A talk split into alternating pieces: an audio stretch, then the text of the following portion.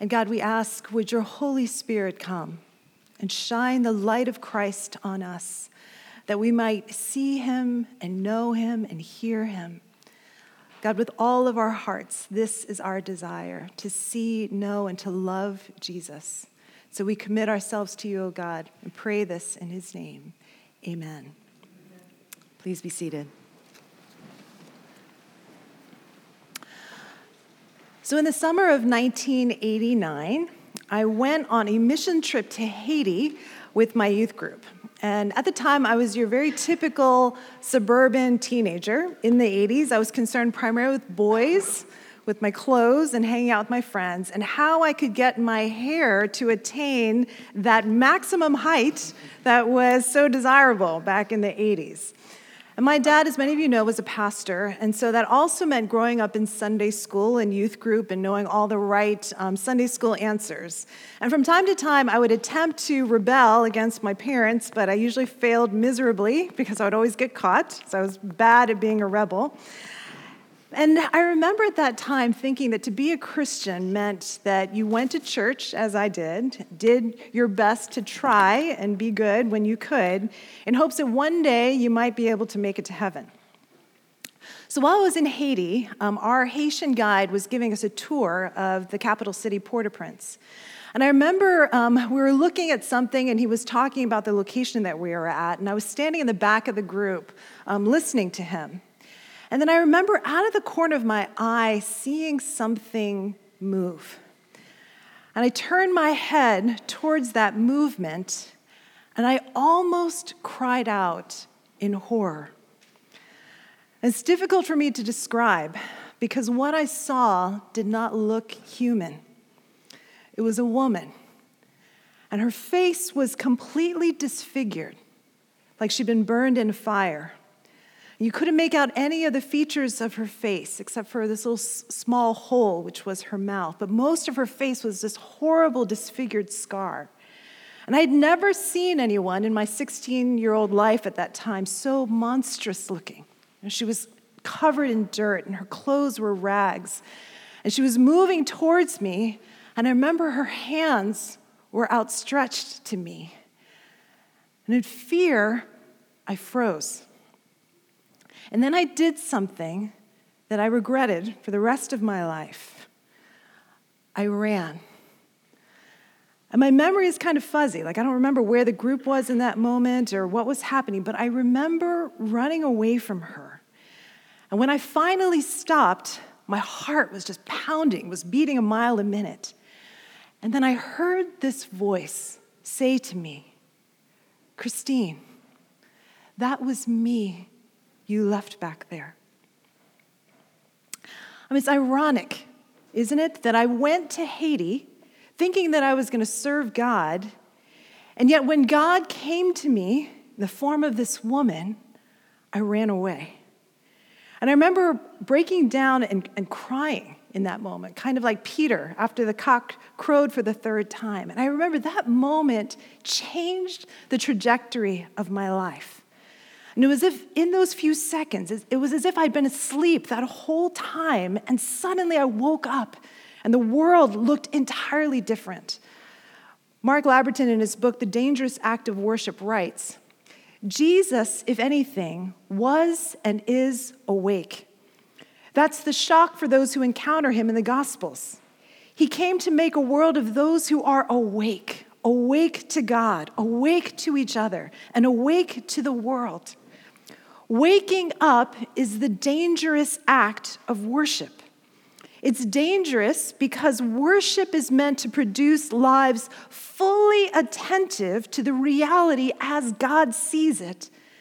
And that's more than most of us want to deal with. Living lives fully attentive to the reality as God sees it may be more than what most of us want to deal with. And yet, deep down, I believe that that's what most of us want. We don't want to be asleep. We don't want to be self absorbed. We don't want to remain in this small, cramped, four walled room of our own tiny little existence, but rather to step out into the rich and expansive reality of the world that God lives in. I think deep down, we want to be awake with our eyes wide open to something deeper and stronger and more loving and more courageous, more like God. And that's what our scripture readings today call us to, to awaken to the God we worship and what this God is like and the kind of worship that he desires. So, the prophet Isaiah has a lot to say about the kind of worship that honors God. So, God had, had set apart Israel to be his chosen people, to worship him only, and in so doing, to be a light for the nations. But time and time again, Israel would confuse the forms of worship with the true heart of worship. So God says in Isaiah 29 These people worship me with their lips, but their hearts are far from me.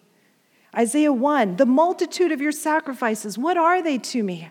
I have more than enough of burnt offerings, of rams, and of the fat of fattened animals. And then in Isaiah 58, that Bill read for us today, is this the fast that I have chosen, only a day for a man to humble himself, for bowing one's head like a reed and lying on sackcloth and ashes? Mean, if Isaiah was speaking to us today, he might say, Is this the worship that I've chosen to come to church on a Sunday morning and sing hymns and pray prayers and, and receive the Eucharist? And so, what he tells them is he says, This is what it means to worship. This is the fasting I've chosen to loose the chains of injustice and untie the cords of the yoke, to set the oppressed free and to break every yoke. It's, is it not to share your food with the hungry and to provide the poor wanderer with shelter? When you see the naked, to clothe him and not to turn away from your own flesh and blood. Then your light will quickly appear. Then your righteousness will go before you, and the glory of the Lord will be your rear guard. What he's saying is that true worship, it changes you. It changes how you see things. It changes your practices. It changes how you move around in this world, the kind of presence that you bring into the world. In worship, in other words, you become what you behold. And what we behold in worship is a God who says, That was me that you left back there. That was me. You know, a God who so identifies with the least and the lost and the forgotten and the rejected and the despised. And to worship this God, Isaiah says, is not ultimately about the forms or the music or the sacrifices, but having a heart that is so transformed by the love of God that it cannot stay away from the places and the people that need that love the most. You know, the Anglican bishop and New Testament scholar N.T. Wright, he writes, in the book of Revelation and Genesis, we see that the purpose of the human race is to be God's image bearers, reflecting God's image into the rest of the world. And in Christ, this is at last achieved. This is indeed the very heart of worship that we should gaze in love and gratitude at our Creator and Redeemer, and so be restored as genuine human beings, and thereby be agents of God for the healing of creation. When I was doing a campus ministry um, back in the late 90s at the University of Chicago, I spent a summer in the Lawndale neighborhood of Chicago. And it was a community that just over generations had been decimated by gang violence and by drugs and poverty. And I remember that summer, there was a funeral every single week that I was there. And during my first week, a four year old girl was shot and killed when she got caught in gang crossfire and a gang member grabbed her to use her as a human shield. In the midst of that violence and despair was Lawndale Community Church. And I remember one day, the folks from Lawndale Community Church, they invited our group to a prayer walk. Now, I don't know if you've ever done a prayer walk before, but my experience of prayer walks was that you, know, you go out in twos and threes and you quietly pray around the neighborhood. At Lawndale, they did things a little differently. At Lawndale, there was a police escort, and they had bullhorns. And this group of Christians started singing and praying through the streets at the top of their lungs. And they would stop and they would pray for people as they walked along. And then things got a little bit more intense when we walked up to storefronts where they knew the drugs were being sold And the prayer leader would go right up to the store owner and stick the bullhorn in his face and say, We know you're selling drugs in there, and we're not going to take it anymore. We're going to get you shut down. And they would chant things like, Up with hope, down with dope. And that was their worship. You know, their worship was declaring that Jesus is Lord, not the gangs or the drugs or the despair, but that Jesus is Lord over that community, that He loves them and cares, and He's right there. Because they did not only just pray and sing and, and shout in the streets, they ran a medical center to provide high quality medical care at low cost. They had a drug rehabilitation center called the Hope House where men could come and receive support. They had a tutoring program and a computer center and housing development, and all of this to say that while the government and the city may have forgotten you, God has not forgotten you. God sees you. And the worship I remember at Lawndale, it would just blow the roof off the church. I remember Lamond, one of the men from Hope House, just singing with tears streaming down his face You are the God of second chances. And they worshiped God. They experienced the love of God for themselves and consequently God's love for their neighbors. And that drove them to these radical acts of love and kindness in their community.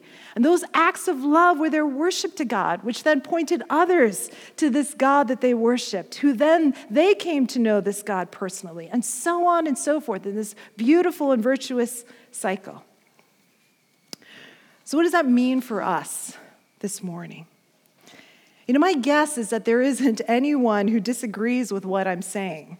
Like, the job of the preacher is actually not to tell you something that you've never heard before, but to remind you of what you already know. And what Jesus says is that you are the salt of the earth, you're the light of the world.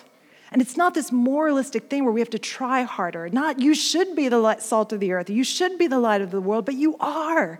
You are these things. And that is what the children of God are, just by virtue of being the children of God. What does salt do? In ancient times, salt was used to prevent decay. There wasn't any refrigeration. And so they used salt to keep food from decaying. What does light do? It illuminates the darkness. If a room is pitch black and you light just one small match, no matter how enormous that room is, the light overcomes the darkness. You let's not kid ourselves. Things are bad. There is darkness and decay all around us. And fear and hatred permeate the atmosphere in our country. And so here's a question for you this morning are you adding to the decay and the darkness with fear and hatred in your heart? Or are you combating it as light and salt? Because according to Isaiah and Jesus, we can do all the right things, do all the forms of good, however you define that, whether that's coming to church or marching in the streets, and yet your heart still be gripped by fear and hatred for your enemies. As Dr. King famously said, darkness cannot drive out darkness. Only light can do that. Hate cannot drive out hate. Only love can do that. Well, you know what? That's really easy to say and post on your Facebook page, and it's really hard to do. Really hard to do. Impossible, in fact. And Isaiah reminds us this morning that God loves the prisoner, the hungry, the poor, the naked. And when we love the way that God loves, that light pours forth from us. But we can't love like that if hatred and fear permeate our hearts. We can't do it in our own strength. You know, in a few, in a few moments, we're going to celebrate the Eucharist. And in the Eucharist, what we're doing is we are remembering the one who was bound so that we could be set free the one who hungered and thirsted that we might be filled. The one who Paul says that though he was rich, became poor for our sakes, who hung naked on the cross so that we might be clothed with his righteousness, who loved his enemies and said, Father, forgive them, even as they were killing him. He fell asleep in death so that we who were asleep might be awakened to God and to each other and to the world that, that God loves. His life was extinguished in darkness that we might be filled with His light, to be light in a world engulfed in darkness. Know, I want to be awake to that God as my defining reality, not our president, not our politicians, not the hopelessness and fear and hatred, but God is my defining reality. And I think that in your heart, you do too. And so in the Eucharist, when we come, we come as a symbol of our hands stretched out like this. You know, like the woman who came with her hands stretched out to me, saying, God, I need you. God, we need you. God, help me, help us. I can't transform my own heart. I can't love like you love. But Jesus, you have already done that transforming work on the cross. You've already taken the hatred and the fear of the world onto yourself, and you've taken my fear and my hatred. So do that transforming work in me so that I can love like you do, whether it's the poor and the oppressed, or whether it's the people that I hate who are harming them. And we pray with St. Francis, who prayed that prayer Lord, make me an instrument of your peace. Where there is hatred, let me sow love. Where there is injury, pardon. Where there is doubt, faith. Where there is despair, hope. Where there is darkness, light. Where there is sadness, joy.